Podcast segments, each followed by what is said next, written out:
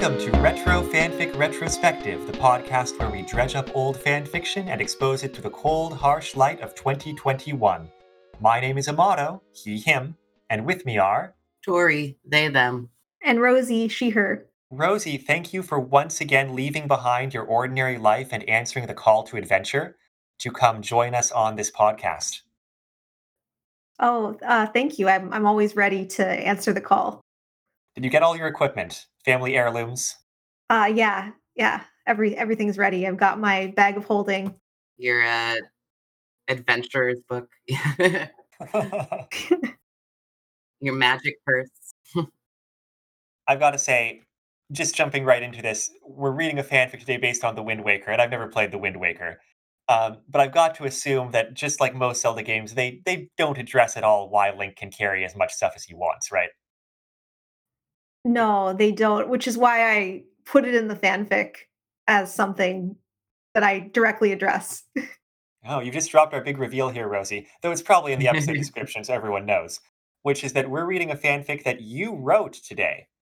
Uh, you didn't write it today; you wrote it a while ago. It's a fanfic podcast. Yeah. Is this the third time we've had an author on? This is the third time we've had an author on because we had Tarin on for What Legends Are Made Of, and we had Dr. Zadium for Suburban Senshi. Mm-hmm. And I think that's it.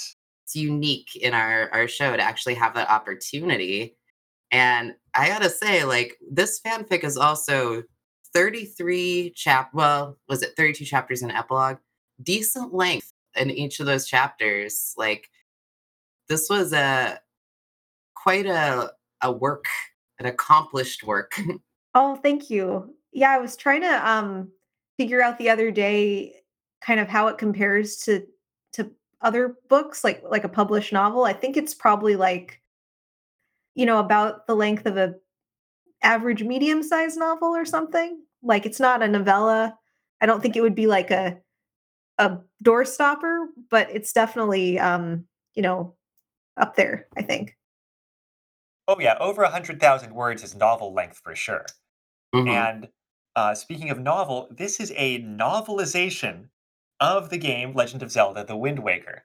And so, Rosie, can you just kind of tell us what brought you to writing this, and you know what the story is behind this fanfic a little bit? Well, I was I was young and foolish. Um, so when I was uh, 12, almost 13, I got a game system for the first time, and it was a GameCube.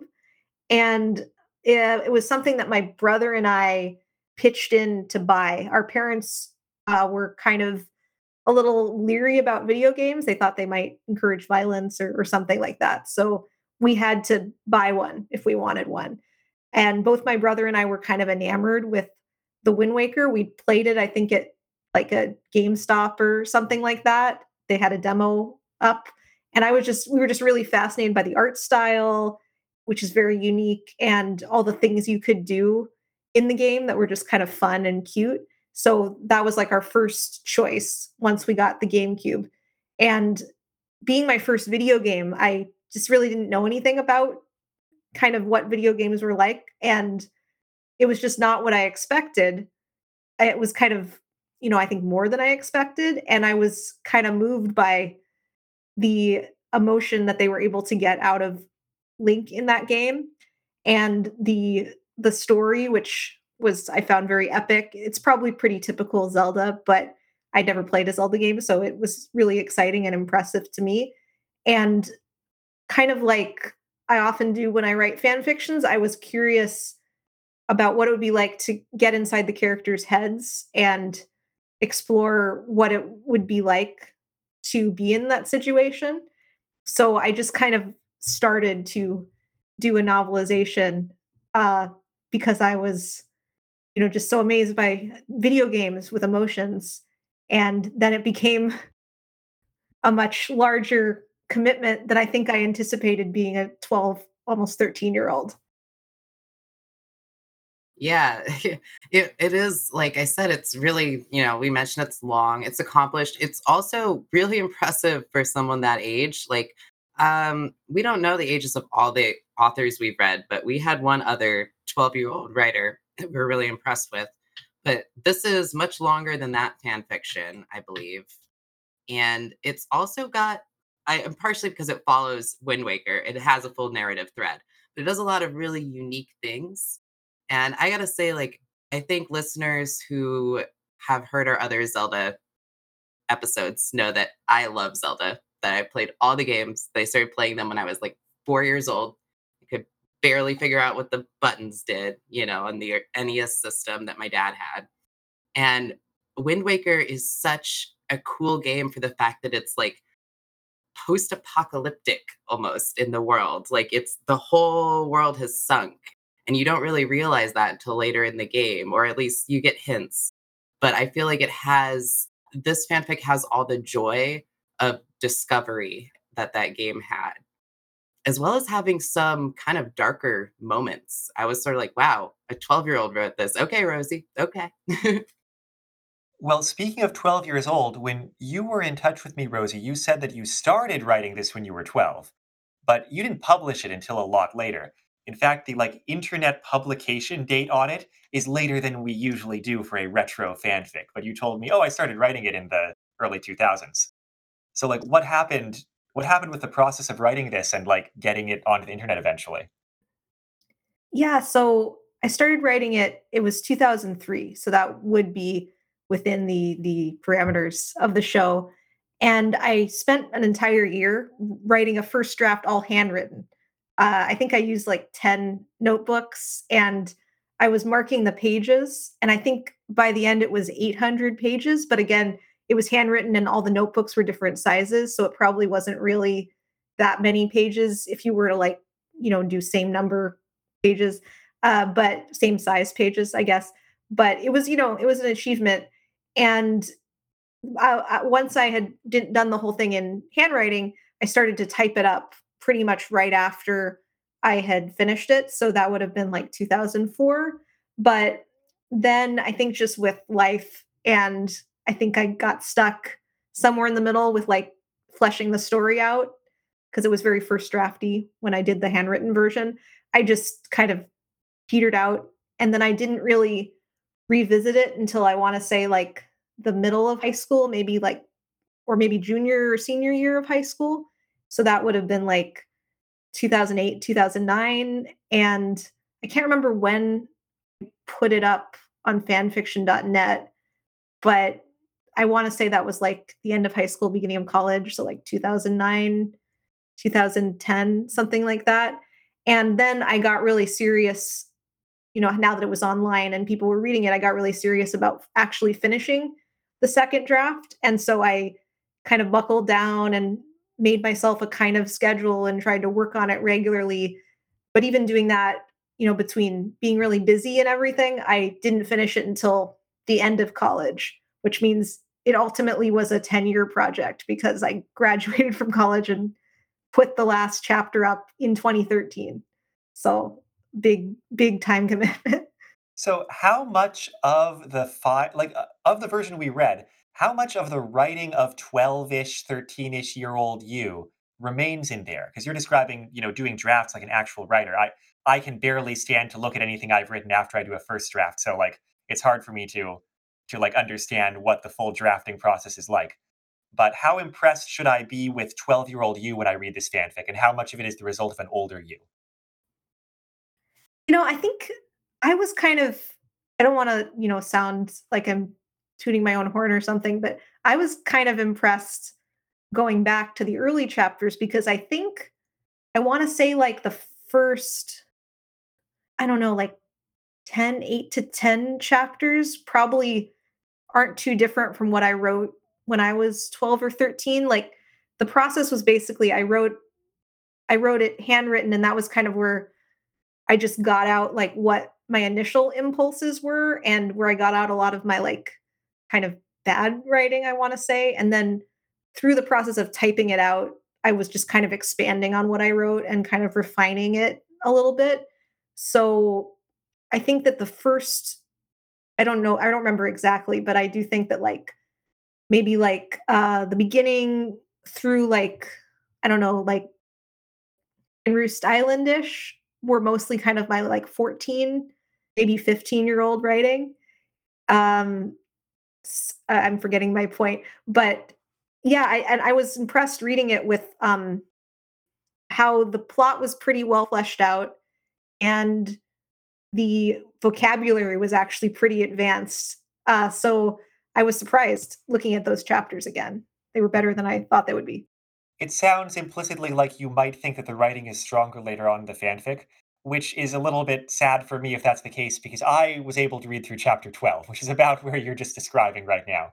The chapter called The Wind Waker, um, like with the end of the island with the Doritos and such.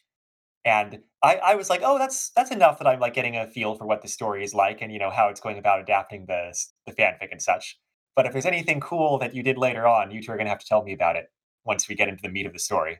There's definitely cool things, I will say. And yeah, you know, I think I implied this before, but I want to like state it outright.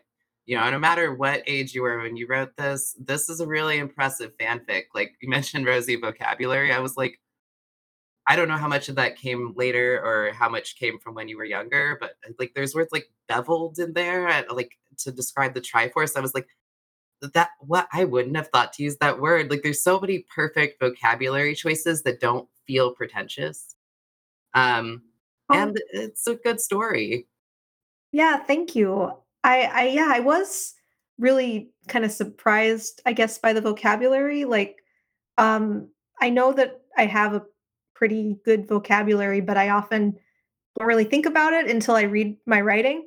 And again, like some of the I, I wish I could think of a good example, but like some of the early chapters do have some big words in them. Uh like oh, I wish I, I can't think of a good example, but yeah, it's just uh kind of surprising. Like I I guess sort of underestimated my kid self in a way, like thinking that as a kid I wouldn't have known words like that, but I I guess you know I did and I think it just goes to show that that kids can have a lot going on um and know a lot already. Yeah. Um, I guess we can probably move into talking about what happens in the story itself, because I feel like I'm hearing, especially Tori, kind of want to and holding themselves back. Um, but we're in an interesting position here for summarizing the story, because usually we we kind of walk through the story and describe what happens in it. And this is the first time we've read a fanfic that is a novelization of a pre-existing story as such. And so overall, the plot is the plot of The Wind Waker. Now, that having been said, like I said, I've never played The Wind Waker. So, does maybe one of you, should we start with just a high level outline of the plot of Wind Waker? Like, not all the things that happen, but just kind of like what the setting and situation is that sets Link out on a adventure in this one?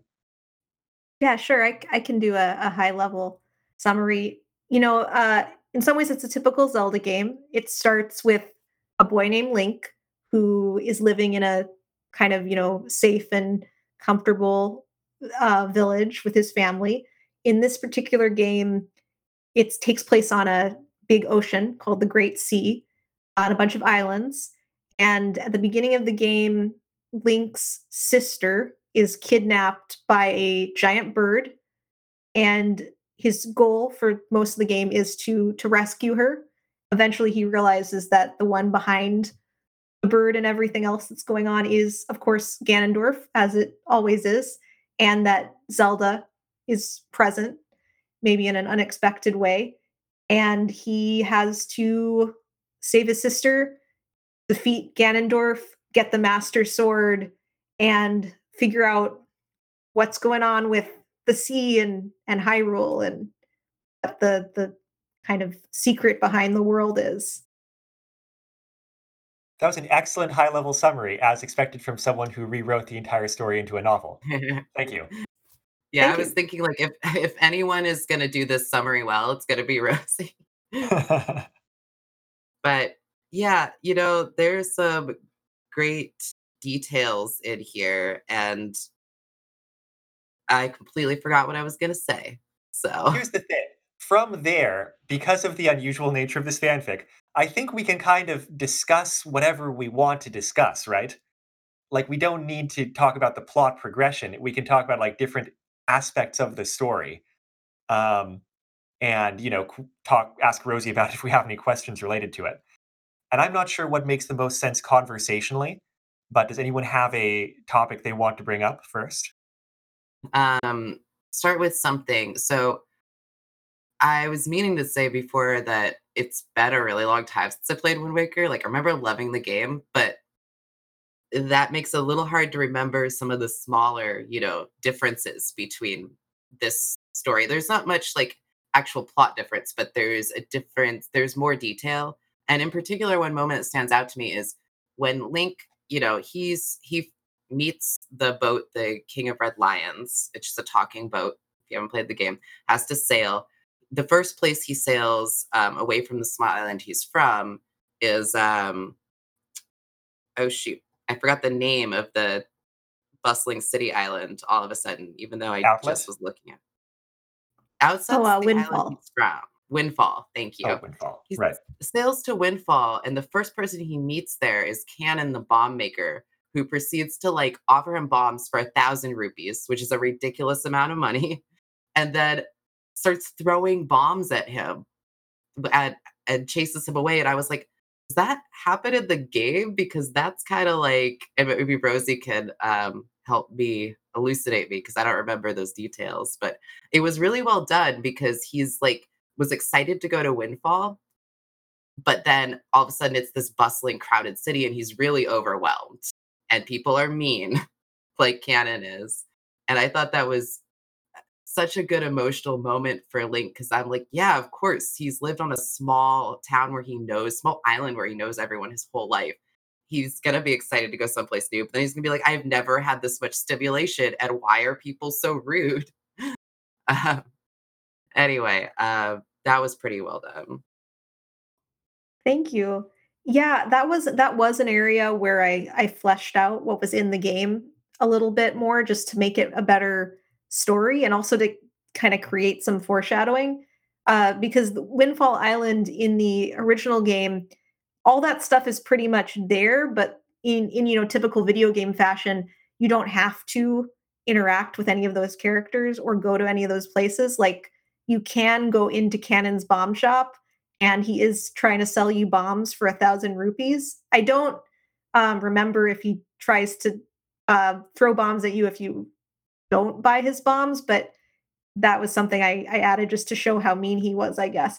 But um, you can interact with the rich guy whose daughter's been kidnapped. You can interact with the beggar whose daughter's been kidnapped, but you don't have to. All you have to do is go to Zunari and get the sail that you need to to sail your boat. So I had actually, I think, a lot of trouble with Windfall Island in the first draft. Uh, I think it just didn't really make a ton of sense. It was very video gamey. It was like, and then this happened, and then this happened, and then this happened. So that was kind of a, a second draft development of like what is important in Windfall Island. What can I do to actually tie it in to the later story of the game and make some kind of point about Link's character and about what he's going through, and also just to set up some things later in the game, like you know, setting up the people whose daughter's been kidnapped kind of shows gives you something interesting later when you finally see the girls who have been kidnapped and um, setting up cannon uh, sets up the pirates going and stealing the bombs later so that's that's what i was doing there.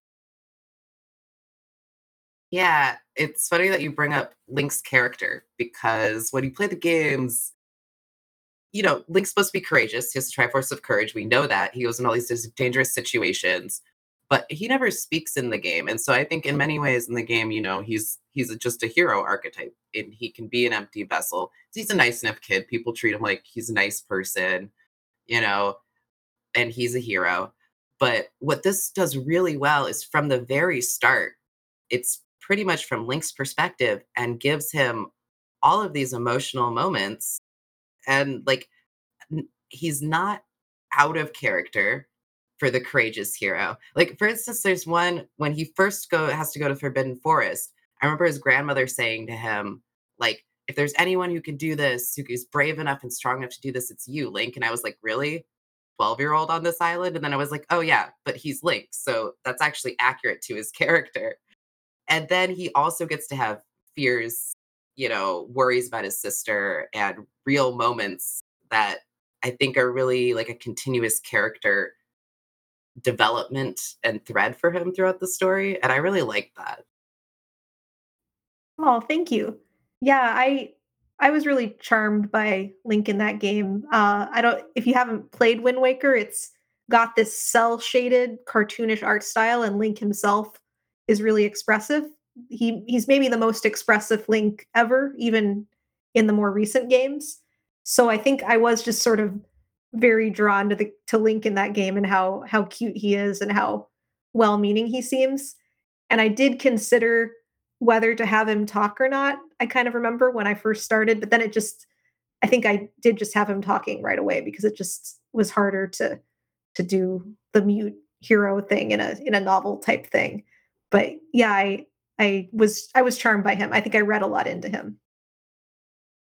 Yeah, I think you two in these last couple, you know, bits of the conversation have been hitting on the most interesting thing about the story from a writing perspective and also from a reading one because when you're reading it you can see the bones of a game there all over it's you know it's not so changed from the wind waker that it's not totally obvious this is a video game kind of setup and format and so for example a whole lot of like the immediate kind of um, sources of tension are like will this character be able to execute this physical action properly? That sort of thing. Um, but that having been said, it's obvious that like you as a writer had to find a way to have something else going on during every action scene. And so for example, you mentioned the entering the forest story, and like obviously that's your first like hero call to actions, like Link finding his bravery and his confidence that he can fight. And that's kind of a gimme, right? But then like when they're when Tetra and the pirates take him to the castle later on, and you know he gets cannoned into the castle, and there's various stuff going on there. It's like the emotional or like the the character thing going on there is mostly him learning to trust Tetra a little bit, or Tetra kind like them kind of earning a little bit of a rapport and a partnership because she's talking to him through a magic pendant, and so on and so forth. Like every every dungeon in the game, it has to be about something, right? And so Rosie, I wanted to ask, like, are there any parts that you just had a really hard time bringing that element of character or story to from the game, or that you feel especially proud of having kind of pulled off in that sense? Yeah, the dungeons were really hard, and I haven't read a ton of other Zelda novelizations, but I I got gathered from some comments I got by people who'd read other Zelda novelizations that the dungeons are really hard if you want to do an adaptation because they are just so gamey. They're really fun to play, but they don't really offer very much in terms of character development or story. And I want to say when adapting the dungeons, I was kind of inspired by the Zelda manga. I got really into the Zelda manga around the time I got into Zelda, which was around the time I started writing this. And I noticed that almost all of them would give Link somebody to go into the dungeon with him to bounce off of. Like I think in like the Ocarina of Time manga, they like send some random Goron into like the the dungeon with him in the Goron area, and I think they have him like traveling with Ruto or somebody, the princess of the Zoras, at one point. So I just kind of modeled uh, that idea, and I kind of gave him somebody to bounce off of in every dungeon. So like in Dragon Roost, Komali comes with him, which was not in the game. In um, I guess I don't give him anyone in like the Forbidden Woods, but he like interacts with Makar a little bit. Uh, so I think once I kind of figured that out, it all came together. But I will say that like definitely the most challenging ones were sort of like those earlier ones, uh, where it was a little less obvious who he would uh, be with. Like I think thinking back, I think maybe the forest the the forest haven part is where I stopped doing the second draft. Um, when I was younger, like that's where my big uh, break came in because I think I just was like, I don't know what to do. And then the Tower of the Gods was another one because it's really not obvious who he would be traveling with. And then once I came up with the idea of him having a living statue friend, that was kind of where that finally uh, came together. So I'm I'm pretty proud of that, and also it got a good reaction from reviewers. Like people really liked the statue and were really sad about about that part. That part was actually really intense. Um, yeah, Link at one point, and it's interesting to know that your motivation was just to have him have someone to talk to. I wasn't even thinking about that, but this is kind of what helps develop Link as a character too. He has so much empathy for this. You know, in the game, you can kind of control these statues, you know, or bring them to life, sort of thing. And but in this sense, like it feels like a real entity. But and of course, you know, and eventually he has to take the life away from it again. And it's this real tragic moment of Link's emotional journey. And you feel like, I don't, something I felt for Link throughout this whole story was just like, uh, like a lot of empathy for him, but then also just like really proud of him. You know, you're like looking at this 12 year old kid, like going through these things and still able to move forward despite how hard they are. And I think that's like the very wholesome element of the story that I don't know, maybe the reason I like the Zelda games so much too is it's a hero's journey with a very likable protagonist that you you want to you want to take care of, you know. Um, I think that it's interesting to think about my how my feelings toward Link kind of evolved because obviously when I started writing, I was the same age as Link is in this story. So I think part of me at first was kind of responding to like the idea of being someone that age and suddenly having all this responsibility and being the person who had to save everyone when you're just a tiny little 12 year old. I think as I got older, once I got past that age and I was more like college age and high school age, I think I started to see Link maybe in more of a, a protective way, like, oh, this sweet little kid who has to deal with so much. So I think some of that might have come out, especially in later chapters, like, oh, this poor, poor little guy or something. Well, to change the subject a little bit, I've got another thing I wanted to ask you about. You've mentioned that the you dumped the first part of the story online as a block, and then you were writing the rest of it serially, right? Um, and and therefore you were able to have like back and forth between the readership. And that's always, I feel like, a really interesting part of serialized fan fiction that we don't often get to hear about from the author. Uh, I remember Taran, who also wrote stuff as like a what? How old was he? Tori, do you remember, like eleven or twelve or something? Also, thirteen, I think. he was thirteen when he was yeah. writing. He was saying like, you know, he would write chapters as Pokemon fanfic, and fans would respond, and he would just totally shape his story around what the fans liked. Uh, you know, because he was catering to his audience. Not that that's a good or a bad thing. But I'd like to I'd like to ask you about that because you mentioned things like, oh, this kind of thing got a good response from my audience, or you got praise from certain things. Do you think that audience feedback shaped how you wrote any of the latter part of the story? I think yes and no. I I've always been I think very very into doing what I want to do when it comes to writing something. I don't really like to to change what I'm doing based on what other people want to see. Um, so I definitely didn't change the shape of the story based on audience feedback. But I think what I was noticing reading it is that I think knowing that it was being serialized, I built in kind of more of a sense of uh, like cliffhangers and like reminders of how far we've come from chapter to chapter. Uh, I, I don't have a specific example, but I just kind of got the sense in your chapters that like if you were reading it in one sitting as a novel, it wouldn't necessarily make sense to like remind the reader of, oh, like this happened a chapter ago, or like, oh, things have changed so much since like chapter four.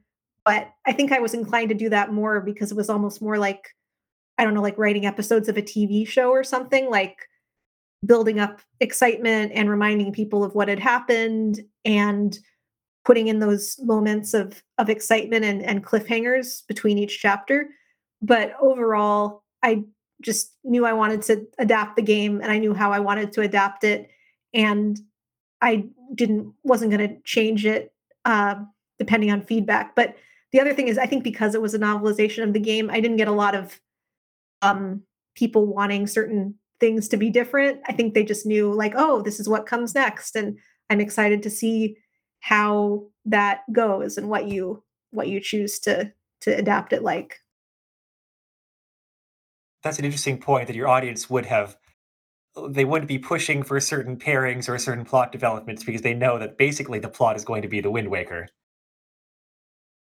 Yeah, I mean, I think that could have happened, but to be honest, it wasn't a like mega popular fan fiction, which I think can happen sometimes when something just gains like wild popularity. Like like anything, you can start having like push and pull and people not liking something or people arguing about something. But I think the readership was like a nice size in that there were definitely people who were like devoted readers, but it tended to be discovered people tended to discover it at their own pace.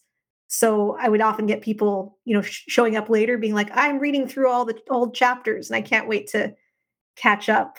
So it was a combination of i think like people were finding it at their own pace. It wasn't like suddenly it was popular and everyone was reading it and it didn't have like the biggest readership ever so the people reading it were kind of the people who wanted to read it and were into the idea so like I was always like worried that maybe someone would get mad that I like wanted to pair Komali and Medley or like Link and Tetra because people get very invested in ships sometimes, but no one seemed to really care that much or like people would respond positively to it because I think they liked what I was doing. Like the audience was like self-selecting or something.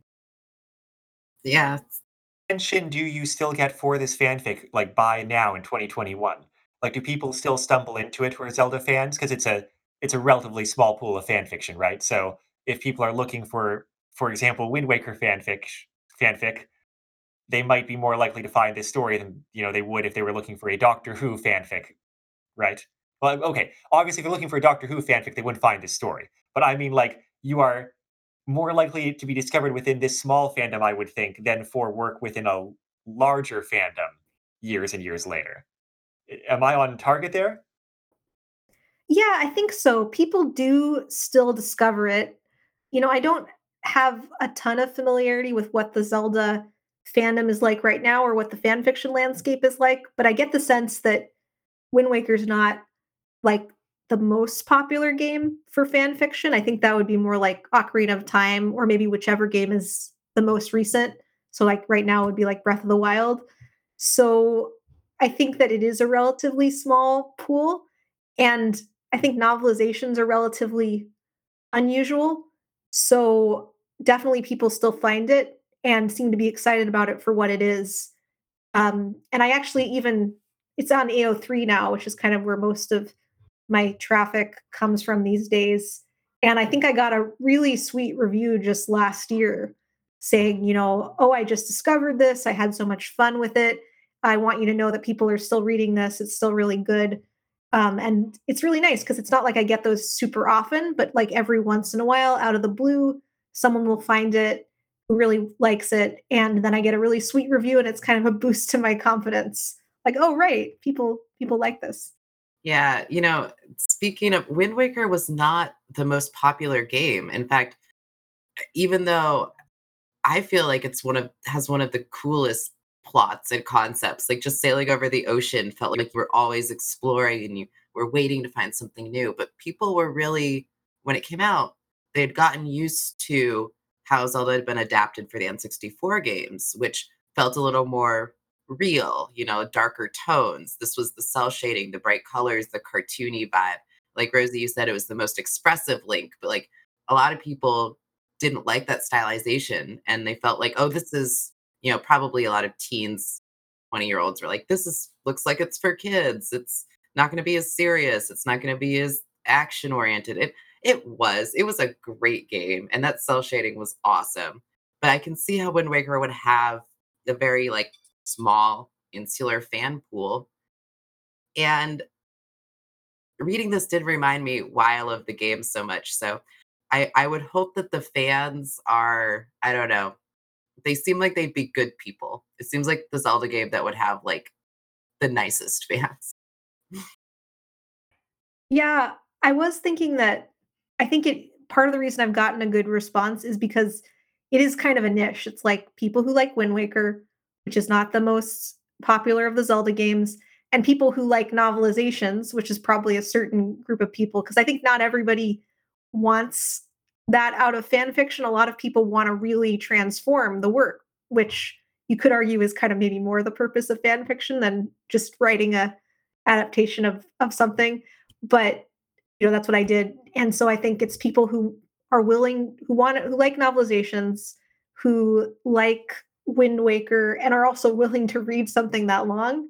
Because, you know, ironically, I'm more of the type of reader who would like go for something short or like a one shot. But I think, you know, uh, I think that's a lot of people, but some people are willing to sit down and read like a a long old thing. So I think it attracts readers who fit into that category, those categories. See, have you ever written any other novelizations of anything? And if not, is there anything that has tempted you to try? I never have written any other novelizations. To be honest, after writing this, I was a little bit uh like nervous to even consider doing that because it took so long. It's like I don't want to spend like 10 years of my life on like adapting a pre-written thing every time I just think that would be cool. But I have I think been tempted by other Zelda games in particular like you know there were sequels to Wind Waker. There's Phantom Hourglass. There's Spirit Tracks which is like a distant sequel. But you know I've I've thought it would be kind of fun to take my interpretation of these characters and the world and continue it in a sequel form. And kind of going back to audience response i have actually gotten people commenting like you should you should do a novelization of ocarina of time. You should do a novelization of phantom hourglass. You should do a novelization of spirit tracks. And like occasionally i do feel like oh you know people seem to want that. It would be fun. But i'm like that would just take forever. I don't know if i want that to become my thing. And you know, I've gotten into similarly, I've gotten into Dragon Age in recent years. That's kind of my big fandom, and I've written way too many fan fictions for that as well. And I think when I first started playing the first game, I was like, oh, you know, I have an original character because that's how those games work. It'd be fun to like write a novelization where like she's the main character and like what her experience is. But again, I was like, oh, I don't want to spend like 10 years, not that it would actually take that long, like doing a novelization and figuring out how to adapt all the dungeons and and going through all that again. I kind of feel like I've I've maybe done that. I think having one good video game novelization in you is impressive enough, frankly. Oh, thanks. Well, we've been talking about some pretty high level, like overview stuff about this story, but is there anything more specific from the story itself that we want to go back to and talk about? Tori, you read the whole story, right?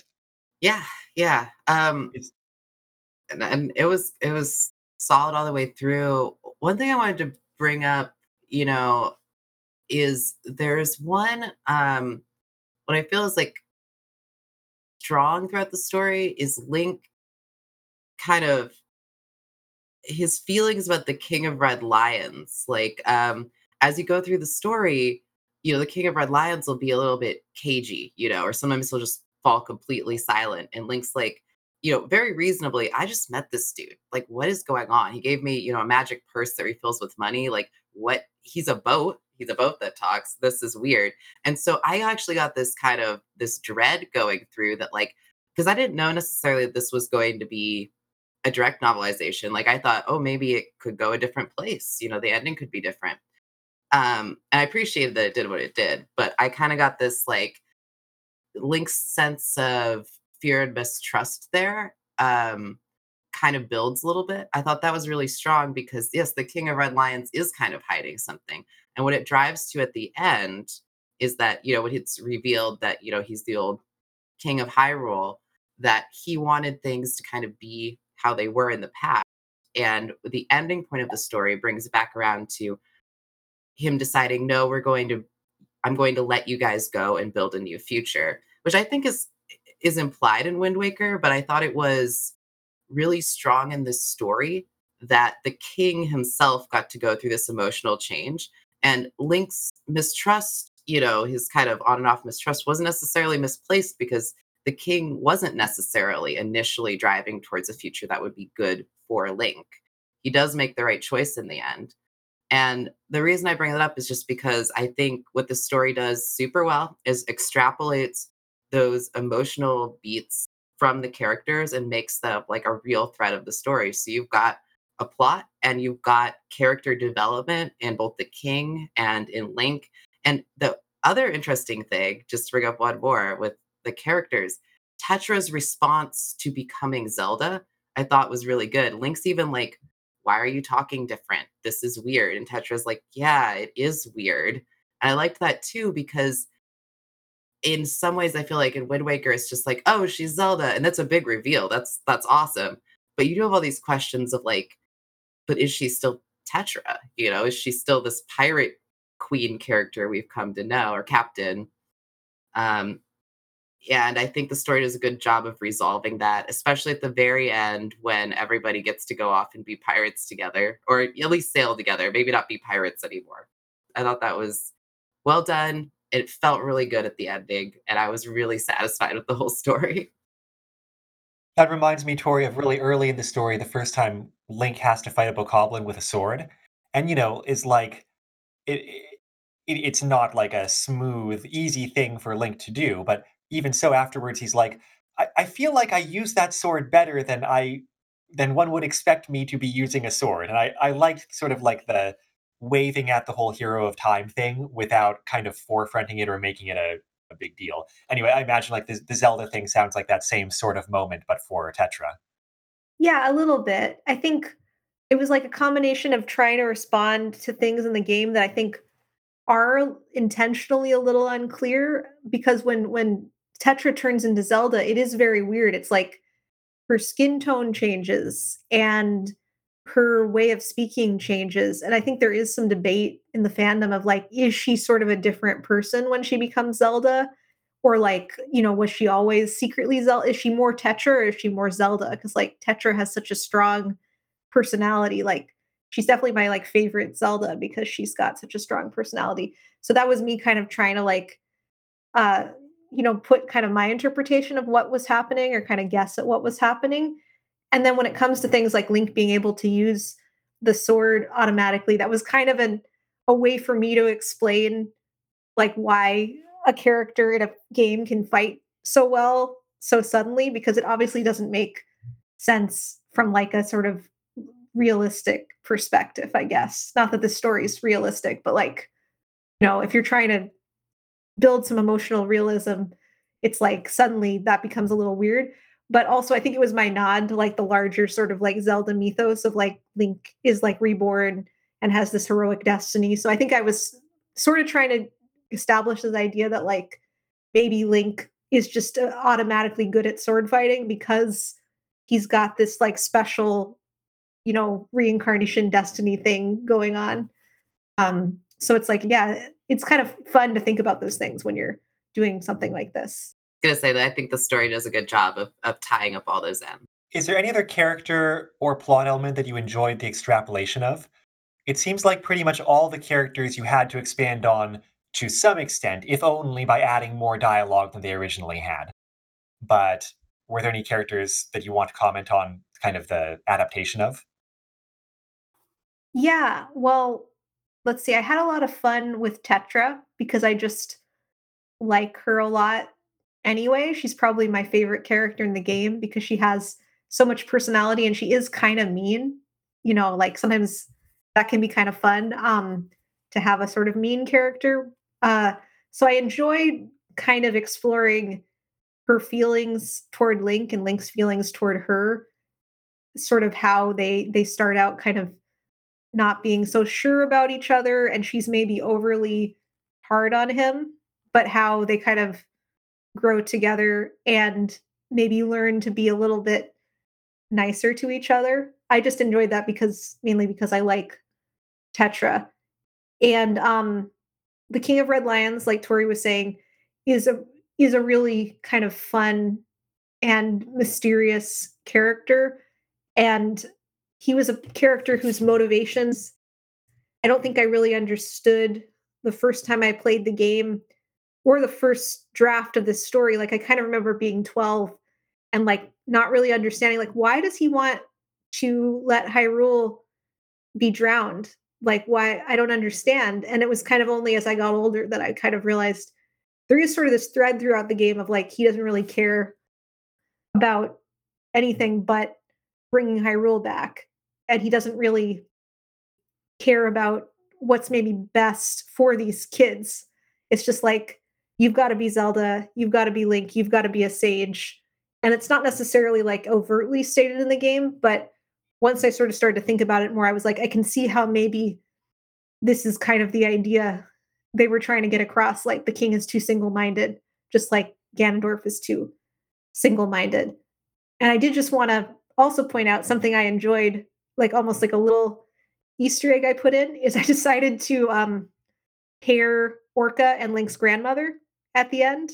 I don't know how obvious that is, but I just kind of thought I needed somebody to take care of the grandmother when she was sick.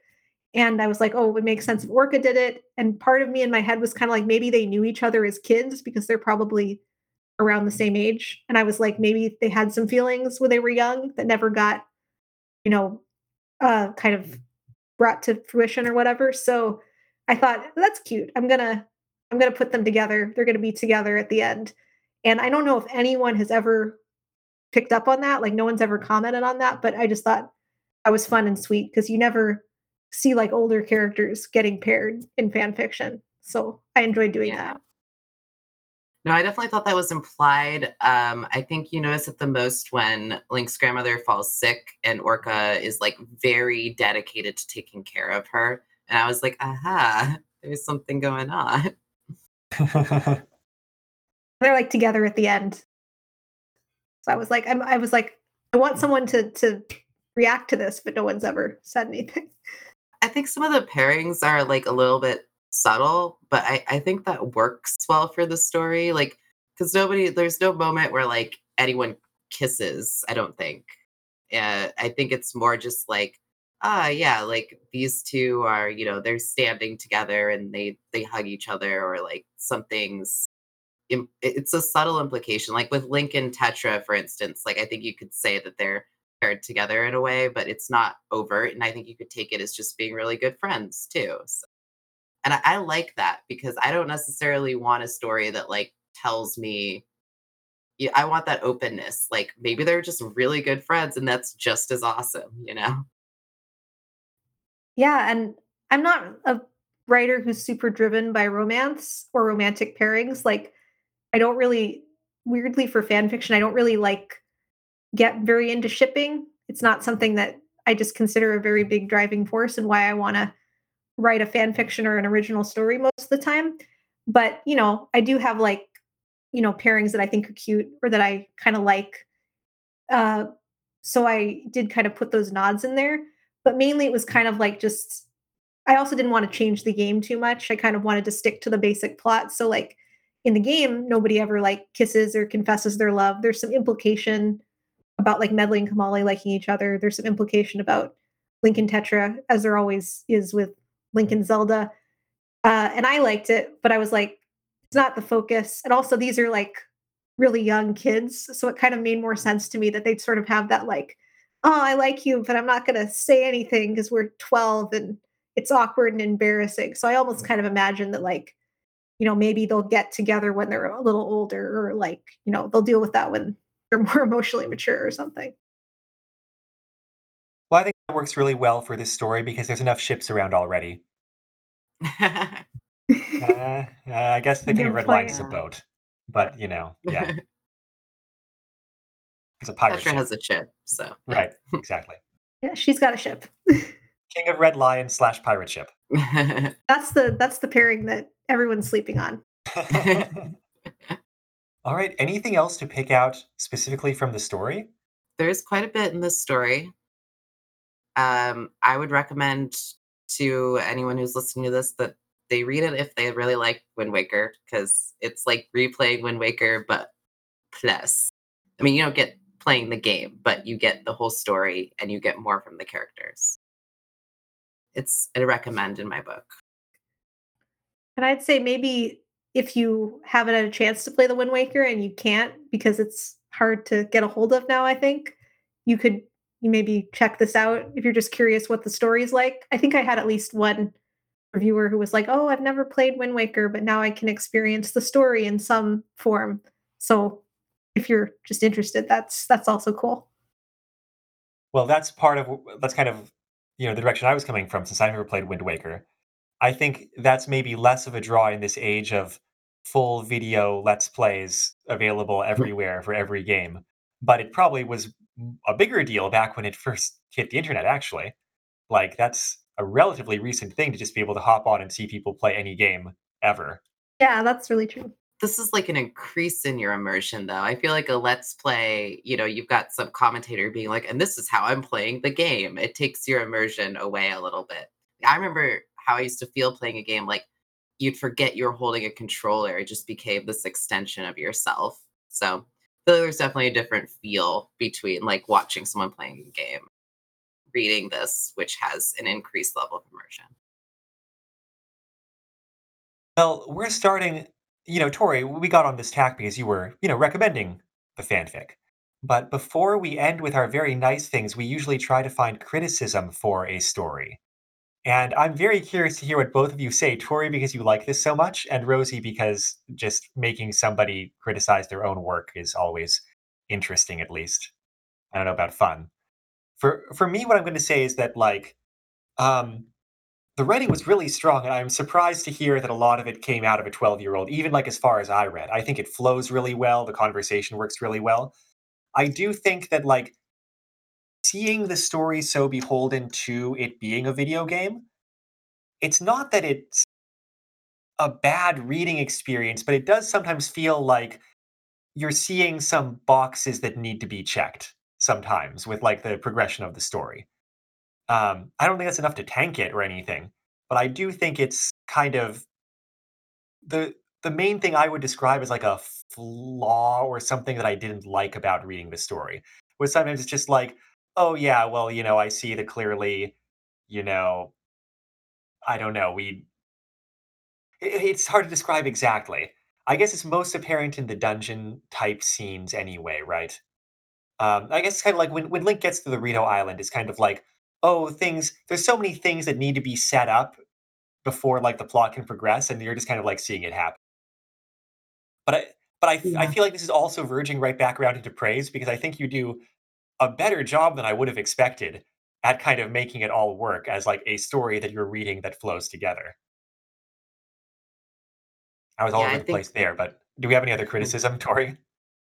What was that? I was gonna say it there's a unique challenge in in doing this sort of thing. So, like, I struggle to even criticize, but, like, if anything, I would say that, like, the there are so many standout moments, but there are also parts that feel like they drag a little, like it's just going through the motions to make sure that part of the game got into the story.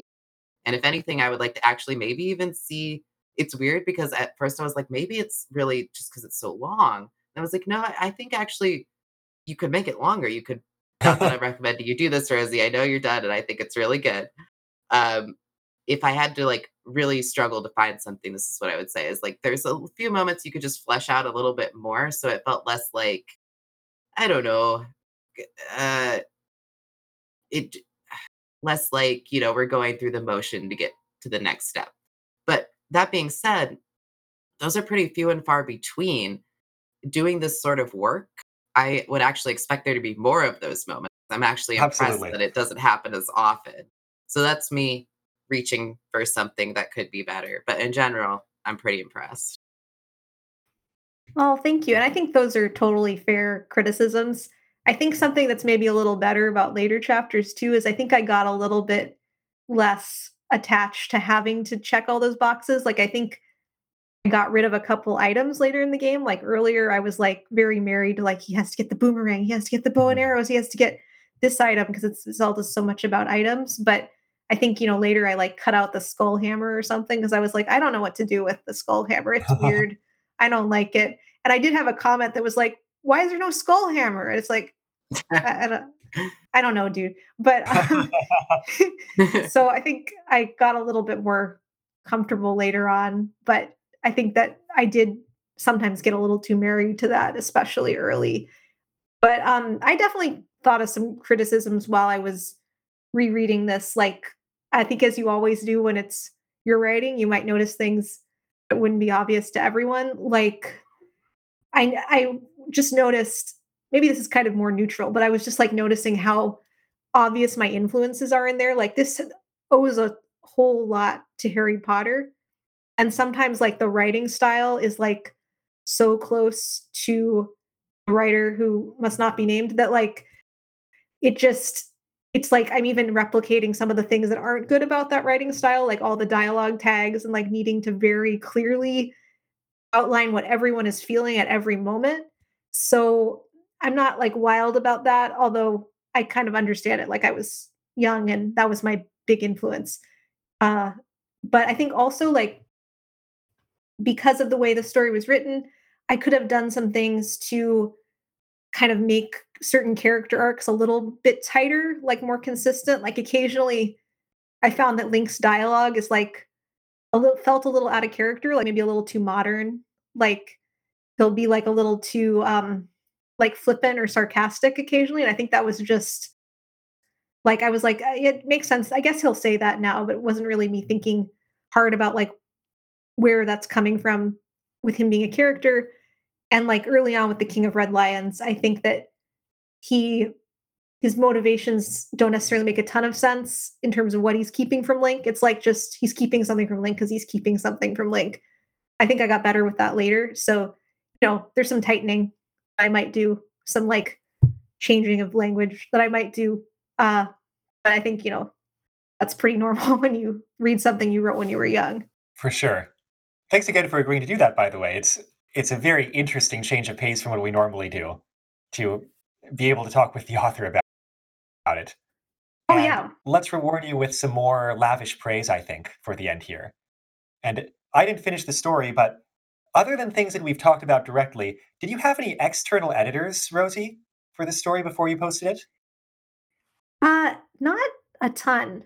Uh, early on, you know, because I was young, I showed early chapters to my parents, and I think, and they were really supportive. Like, I'm really, uh, I'm really like grateful to them that they didn't just go like, "This is weird. Why are you writing a about a video game?" you know, they were very encouraging and like they they took it seriously. And I think they gave me a lot of comments about like things being too gamey, given that they like hadn't played the game and didn't know anything about games and were just reading it as a work of fiction. I think that sort of helped me make it less gamey than it turned out to be. Cause like in early drafts, there were like things like Link finding hearts and like Link finding thro- floating rupees and like all this stuff that like just wouldn't have worked. And my parents would were pointing out like that just is weird and it doesn't make sense and it feels like you got this from the game. Maybe you should cut this out. So I think that was helpful. Um, but after I got a little older and just kind of started posting it online, I didn't really have a lot of other readers and I just sort of like was my own editor. So that's that's how that went. Well, I guess what I was about to praise you about was less the editing because we've kind of mentioned just the writing feeling strong from the get-go and more the proofreading which is flawless. And like I if if you were the only one who was working on that, it's clear that like you read through it repeatedly and like, you know, did the revision and did the proofreading and the checking and like polished it before you posted each chapter. And it's just not what I would expect to see from, you know, well, I guess you were older when you posted but still, it's like it the polish on the story is very good, I think. Um Thank you.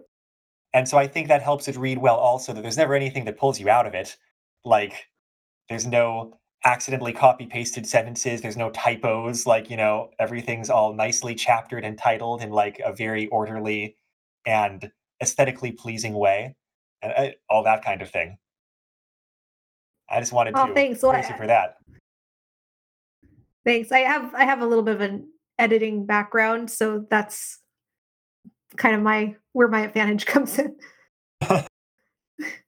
Yeah yeah. The the attention to detail in the story and in general is just spot on you know getting all of those moments from the game you know it's like gosh like I, of course it's been a while since i've played it but like just having all those beats there and then tightening it up into what i think is a pretty well paced story like amato i know you didn't get you only got to chapter 12 but I think the pacing gets better as the story goes on and you get this kind of like drive towards the climax and a lot more like we mentioned with the sages um, you get more and more kind of like these implications that things are wrong a little bit of that tragedy and then that's very satisfying climax where the king goes like okay these choices i was making for these kids were not right and the main thing you know i know i've praised a lot the main thing i want to praise is the quality of the writing and we said the vocabulary is good I think sometimes people who have a really large vocabulary can like overdo it and just like throw words in that don't need to be there. I thought every word choice was absolutely right.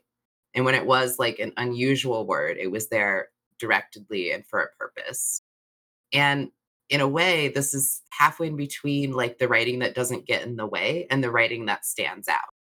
It moves you through the story really perfectly with, you know, instances of standout moments. So you're like, yes, that was an excellent description. I am really satisfied with that sentence. So, I mean, from my kind of English major writery side of things, I felt super satisfied with that. Oh, thank you so much. It it feels kind of weird to to praise your own story sometimes, but I guess my my praise would be that uh, you know, when I started to reread the story, it had been a while since I read through the whole thing the first few chapters I was kind of like, oh yeah, like cringing a little bit, like, you know, this I definitely wrote this when I was younger. There's some things I don't like about this. But as it went on, even I, the writer, started to get kind of into it. I was like, oh, I gotta keep Mhm. reading. It um it's really moving me along. And I was like, especially later, I was like, oh, this is actually this is pretty good. This is pretty good writing. like who wrote this? This is good. Um, so that was actually really nice because you know, sometimes I, especially I think since graduating from a creative writing program, like I don't know how to feel about my own writing, or I feel stuck in my own writing, or I feel like, oh, you know, I don't really have any talent. So going back and reading something that I wrote a few years ago that I maybe forgotten some details about and realizing that it was pretty good was really nice and a confidence boost and kind of made me uh, inspired me to sort of you know, start writing again more regularly just because I was like, oh, you know, I'm able to write pretty well and to com- do a complete tell a complete story that's well paced and has some some depth to it. And you know i can i can do that. That's something i'm i'm capable of so that was just a good a good reminder that like you know it's oh it's it's still good it it was a it was an achievement. I'm happy that I I tried that. Yeah, that's awesome. Well, I'm I'm glad this has been a good experience for you. I mean, I know I do the same thing. Like I go back to my old writing and like hit or miss, but when I find something that's good, it, it does give me that sense of like I'm capable of this. And I I think this is really strong writing, so I look forward to see what you do in the future. Thank you. Well, speaking of your more recent writing, Rosie, could you tell us where we can find you on the internet with your writing? Because, for example, I'm reading The Wind Waker, which is the story, on your AO3 account, but you've only got three stories there, and I know you do other internet writing besides that. Yeah, so I actually write under a few different names on AO3 because they let you um they let you choose a few different um they call them pseuds. Like you can write you can post your stories under different names. So Oh, the Wind Waker story is under binary solo, which is uh, spelled B1 N-A-R-Y underscore S0 LO. So it's a little hard to find.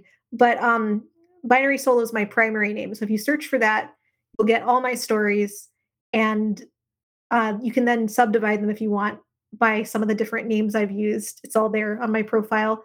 And I've written uh obviously Zelda and a couple other video game fandoms and uh Doctor Who and a lot of Dragon Age. Um, probably too much Dragon Age, and not all of it's very good. But if you're into that, I'm it's there, and I'm proud of a lot of it. So you can find me there, or you can search for um, Rosie G 9012 on fanfiction.net. And it doesn't have everything AO3 does, but it has especially a lot of my older stuff, and the Wind Waker is there as well. So that's those are the two places to find me. Binary Solo, AO3, and Rosie G 9012 on fanfiction.net. Thank you. And of course, I will provide be providing a link to this story on AO3 uh, in the show notes and such. And now I see that those three stories that I was seeing were the ones under that one pseud specifically, but you can access all your stories here also. I, you know, I host a fanfiction podcast and I have no idea how AO3 works. In my defense, Yeah, it's supposed to be old fanfiction usually. Yeah. but yeah, Yes, you only need a working knowledge of the internet in the 90s motto. You'll be fine. yes. Um, Agreed. However, just based on my very, you know, perfunctory knowledge of AO3, I would also like to praise your clean and effective tagging. It looks like a good balance of detail and not too much detail here. Oh, thank you. Yeah, I work I work on the tags. Sometimes I go back and eliminate them because I'm like, there's too many tags here. So I've Mhm. tried to refine that. All right. Well, then I guess we'll close this out, right? Nothing last minute. Second stage bosses. Okay. Well, this was episode 111 of Retro Fanfic Retrospective, The Wind Waker, uh, based on Legend of Zelda: The Wind Waker, by Rosie, who is more or less binary solo, um, with some other pseuds thrown in there for spice. And you know, before I go into my whole post-show spiel that I assume some people turn off, I do want to point out that when this show um, goes up, we should hopefully have our Retro Fanfic Retrospective Discord channel open to the public for chatting about fan fiction or the show or uh, probably things like that. I suppose one could talk about other things too. We haven't had an open Discord channel yet, so we'll see what happens there, right?